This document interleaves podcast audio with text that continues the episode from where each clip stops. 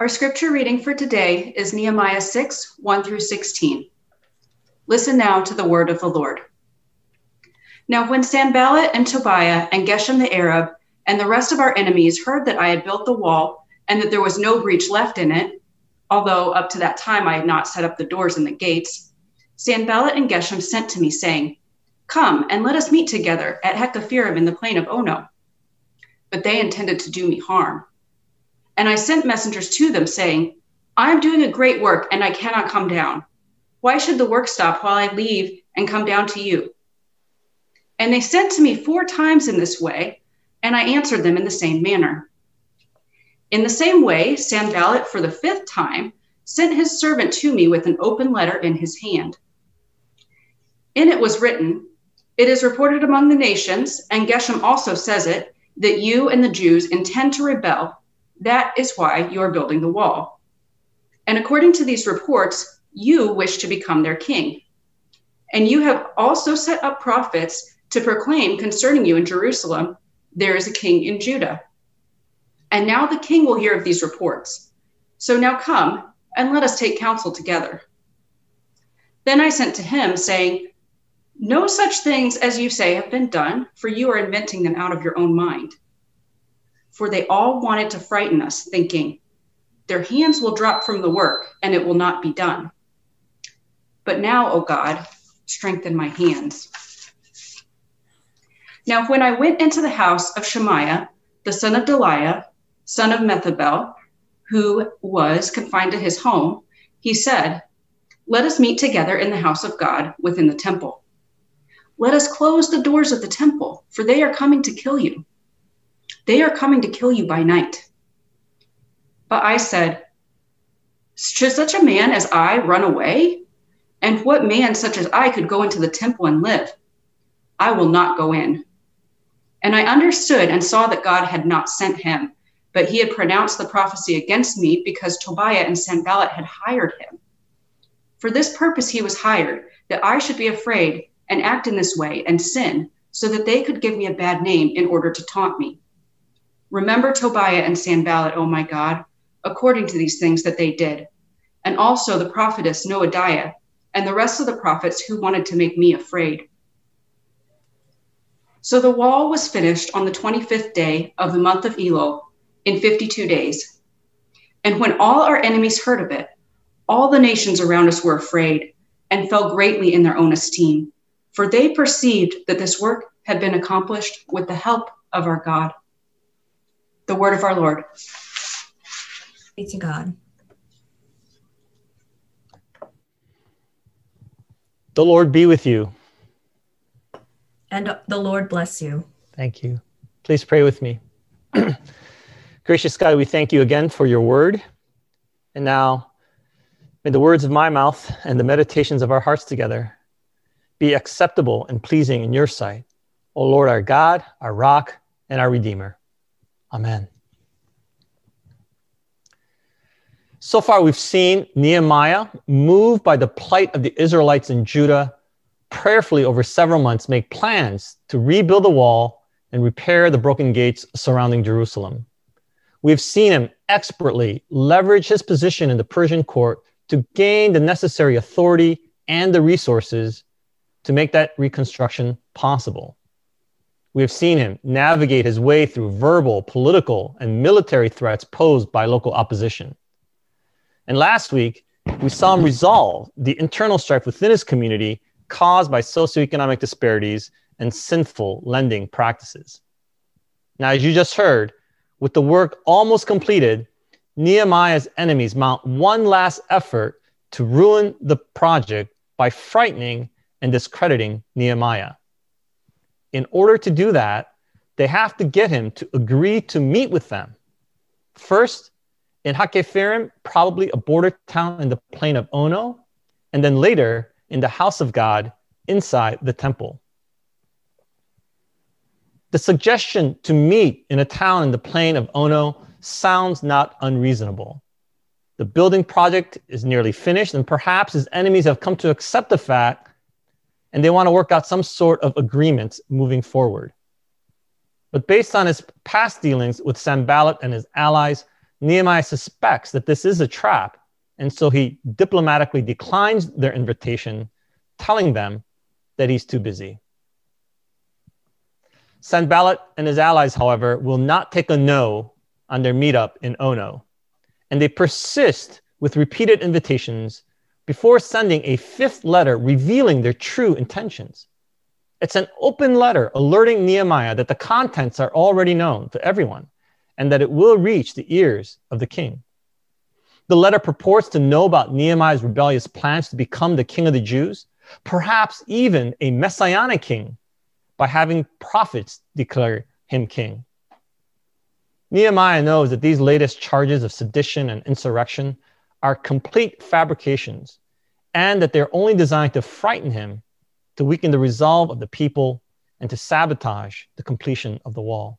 And so he spends very little time in defending himself or his reputation. He does not launch a PR campaign, does not get into a Twitter war.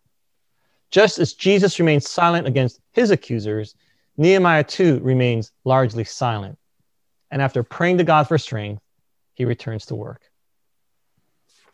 When the ploy to meet at Ono fails, his enemies attempt to get him to take a meeting inside the temple. They hire a false prophet who uses the pretense of a threat to Nehemiah's life to get him to meet him inside the temple. Once inside, Nehemiah would be trapped, and they could at the very least accuse him of cowardice, or better yet, charge him with desecrating the holy space because only priests were allowed to enter that space. But as before, Nehemiah sees through their subterfuge. And again, he responds by prayer, asking God to remember his enemies. Whether Nehemiah faced direct assaults or was threatened with violence or the subtle machinations of false prophets, his response is consistently appropriate and measured. Now, this is a memoir, and so I suppose we could be a little skeptical and argue that he's trying to make himself look better than he really is. Perhaps. But even so, we can see the underlying patterns of how he avoided the common pitfalls, the distractions, the discouragements, the fears that we all also face in our daily living and discipleship. Let me highlight three of those today. First, Nehemiah remembers to pray. We've seen every week now that he prays. The work began with prayer and fasting, and he has prayed through every difficulty that he has faced. So when an open letter threatened to spread false rumors about him, he went again to God in prayer. But now, O God, strengthen my hands. When false prophets and a false prophetess tried to ruin his reputation and make him afraid, he again prayed oh my God, according to things that they did, and also the rest of the prophets who wanted to make me afraid, he goes to God and asks God to deal with them. I know that for many people, prayer is often the last resort. People turn to God in desperation only after having tried everything else, only after having tried to fix everything on their own, only after having exhausted all their own resources. I suppose it's better late than never to turn to God in prayer. But as a people of faith, shouldn't we f- turn to God first in prayer? An ongoing concern of mine has been that as a church, we have really struggled over the years to pray regularly as a church because our congregation is so spread out, it's always been difficult to meet in a central location for regular times of prayer as a church. Some of you old timers might recall that we even tried to have morning prayers at one point. But last year, thanks to being forced to worship service uh, to have worship services online, we realized that we could also hold weekly prayer meetings online. It seemed like such an obvious solution and such a blessing. It's not ideal, obviously, but it does provide an easy way for the whole church to come together to pray. Now, I know that most of you are not used to attending weekly prayer meetings. I know that it's awkward praying online. And I know that some of you are just simply very tired of Zoom meetings. Many of you are just plain tired. I get it. But I'm still asking you to come and pray. I'm asking you to make this time to incorporate this spiritual discipline into your routines and schedule this year. Maybe you can't come every Wednesday, but can you come once a month? As a member of this church, won't you spend just one hour once a month to pray together with the whole body? We as a church need to pray together. To put it simply, without prayer, we can do nothing truly worthwhile. And it's not even that we need to pray so that we can ask God for more blessings. Praying together is an opportunity for us to care for one another, to demonstrate love for the whole body and for the whole church. And even more importantly, it's an opportunity to know God, to be in God's presence, and to enjoy Him together. So I call upon this whole body to make praying together a priority this year. Secondly, Nehemiah remembered his identity. He remembered who he is. When he was asked to take the meeting in Ono, he declined by saying, I'm doing a great work. I cannot come down. Why should the work stop while I leave it and come down to you? And when he was asked to come to a meeting inside the temple to hide, he again declined and said, Should a man such as I run away? And what man such as I could go into the temple and live? I will not go in. He knew what his work was, he knew his calling. The wall needed to be finished, and he would not be distracted. He also knew that he was the governor, and he wasn't going to run and hide. He also knew that he was not a priest and that he should not enter the sacred space reserved only for the priests. Because he knew he, he, who he was, he knew what he had to do and what he should not do. His decisions and his actions arose from his self understanding, from his self identity as a servant of God. He did not allow the situation to sway or to dictate his actions or to change who he is. Instead of responding in fear or following the misleading advice of others, his identity in God informed how he would respond.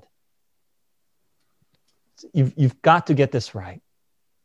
When you find yourself in a difficult situation, when you are tempted to sin, do not forget who you are. You are in Christ. You are a Christian. You are a committed spouse. You are a faithful student. You are a child of the Almighty God. You are forgiven. You are redeemed. You are beloved. You are to be holy. And you've been called to this church at this time to do ministry with this group of people. God has given you a ministry to fulfill. Know who you are and act accordingly. And third, Nehemiah remembered God's word. He knew that he was not allowed in the temple. he knew, for example, Numbers 18, which states that only Levites were permitted inside the temple and that others would be punished with death. And because he knew God's word, he understood that the so called prophets had been bought out by his enemies to make him afraid and sin and ruin his reputation. Even though what they said might have sounded okay and innocuous, he knew that their words were contrary to the word of God. And so he knew that they were not thinking about him. Discernment and wisdom for living comes from knowing God's word and knowing God through God's word.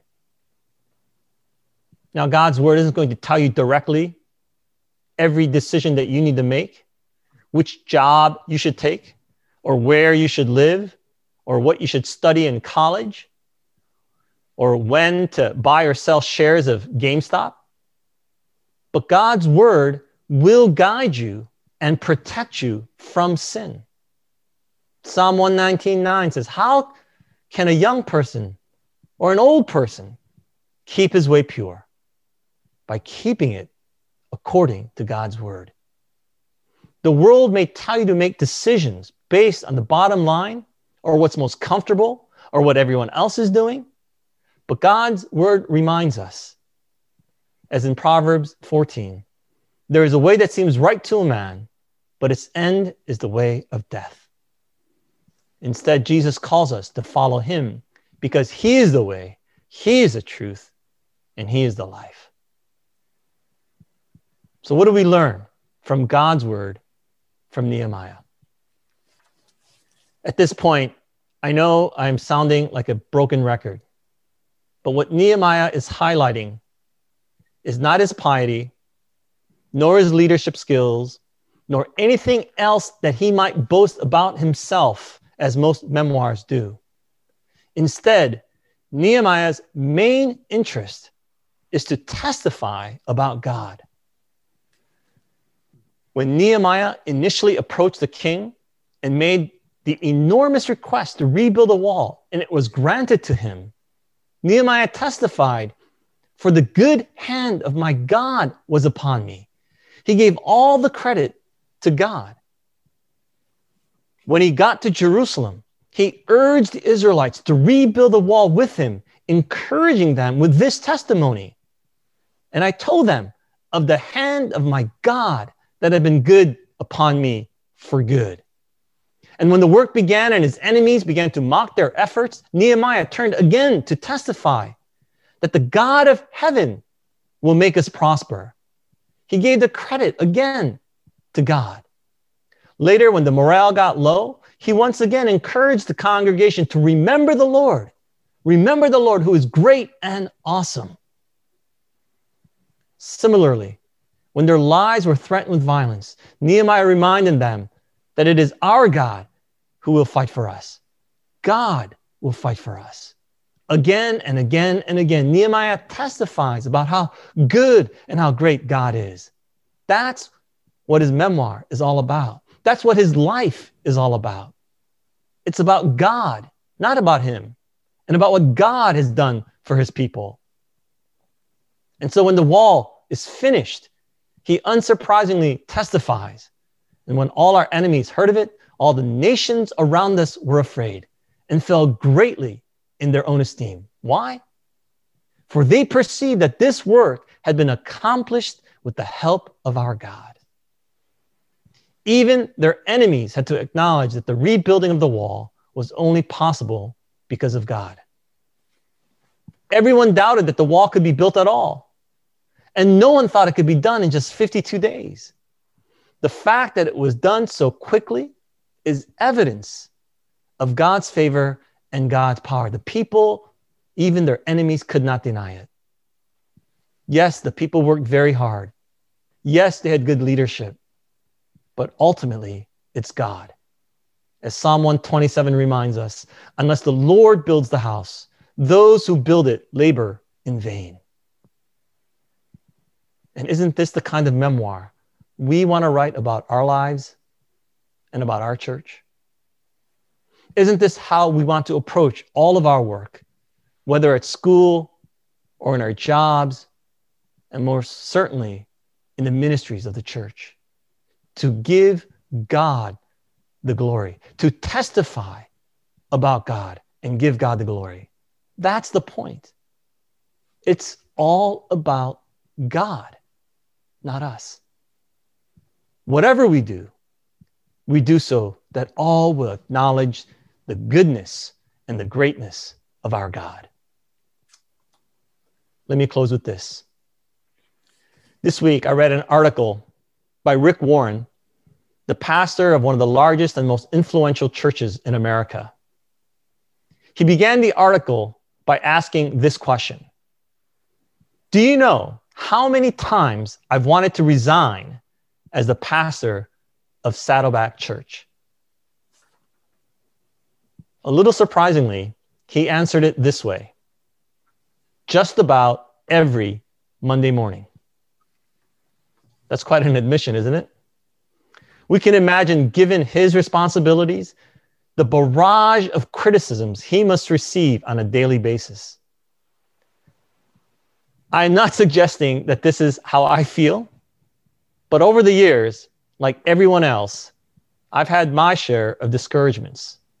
I'm sure all of you have also had feelings of disappointments and discouragements and have had thoughts about quitting perhaps about leaving this church or resigning from a ministry that you have been doing for a while, or perhaps even abandoning your faith altogether. Hopefully, not every Monday morning. Just because what we are doing is what God has called us to do, it does not mean that God will make magically all our doubts and fears and obstacles and enemies disappear.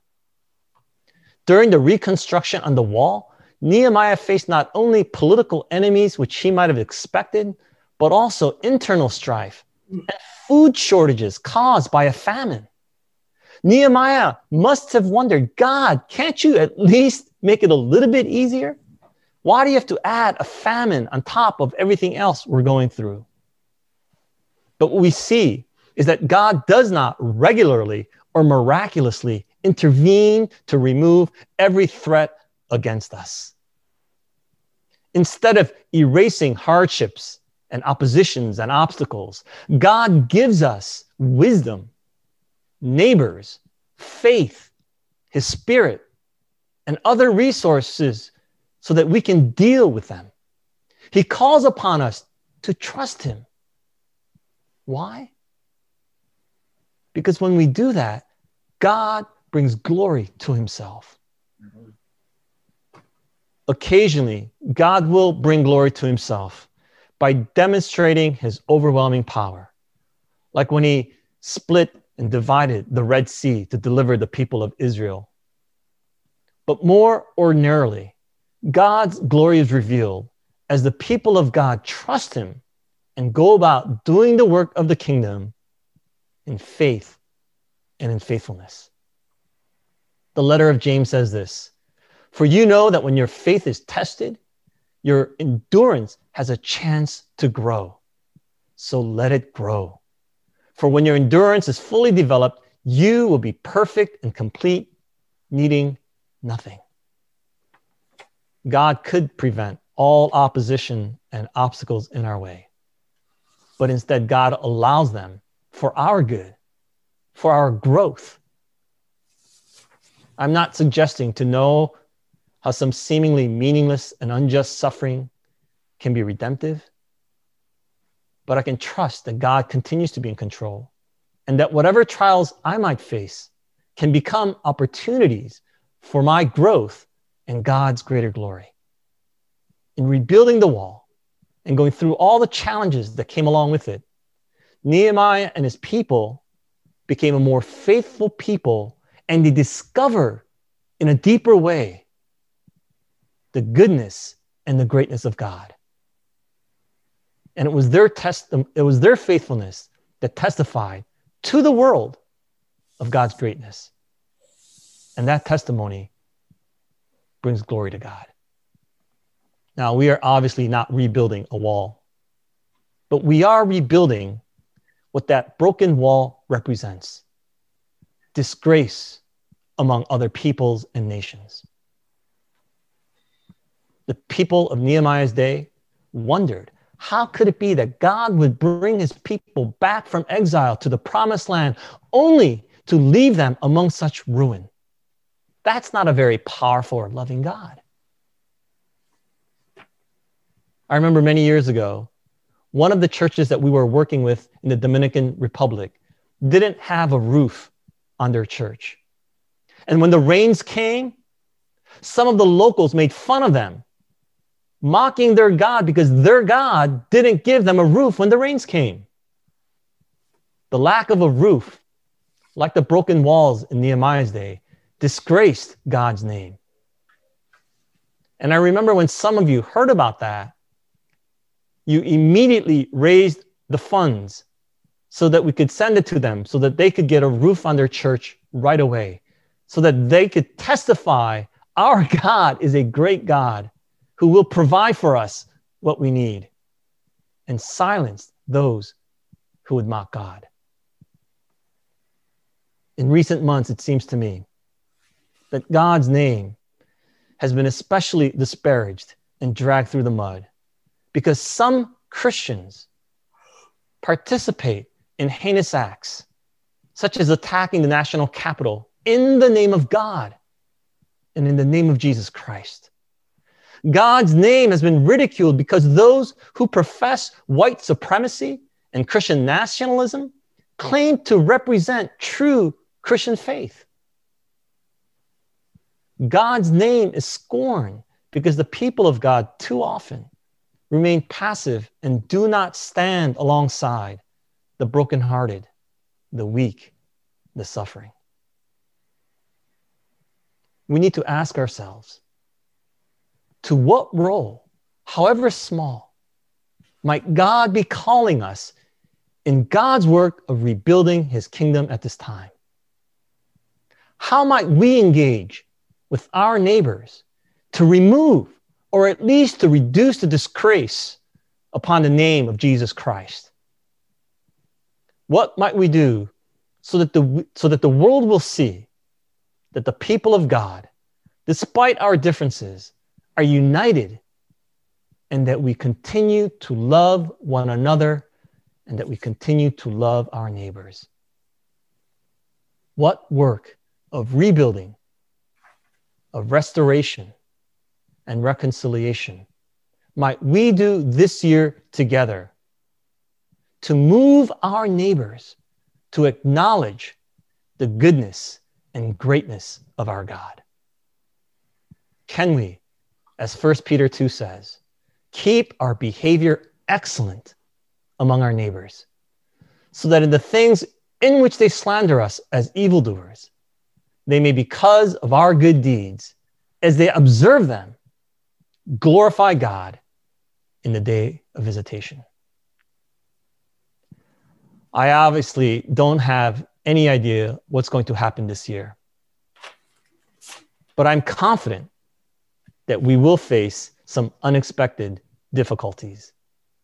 And I'm also confident that we will experience incredible moments of grace and opportunities to bring God glory.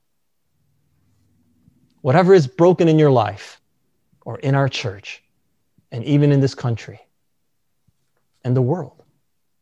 It is an opportunity for us to do ministry together, to rebuild and give God glory. That's our mission and our hope. Remember to pray. Remember your identity. Remember God's word so that our lives and our life together can bring God greater glory. That's the testimony we can bear with Nehemiah. Please pray with me. Lord, we thank you once again for your word. And God, we confess that anything that we accomplish is only possible because of you in whatever work that you lead us in this year, help us to do it with all of our hearts and to always give you all the glory. We ask this in the name of our Lord Jesus Christ, who taught us to pray. Our Father, who art in heaven, hallowed be thy name. Thy kingdom come, thy will be done on earth as it is in heaven. Give us this day our daily bread, and forgive us our debts as we forgive our debtors. And lead us not into temptation, but deliver us from evil. For thine is the kingdom, the power, and the glory forever. Amen.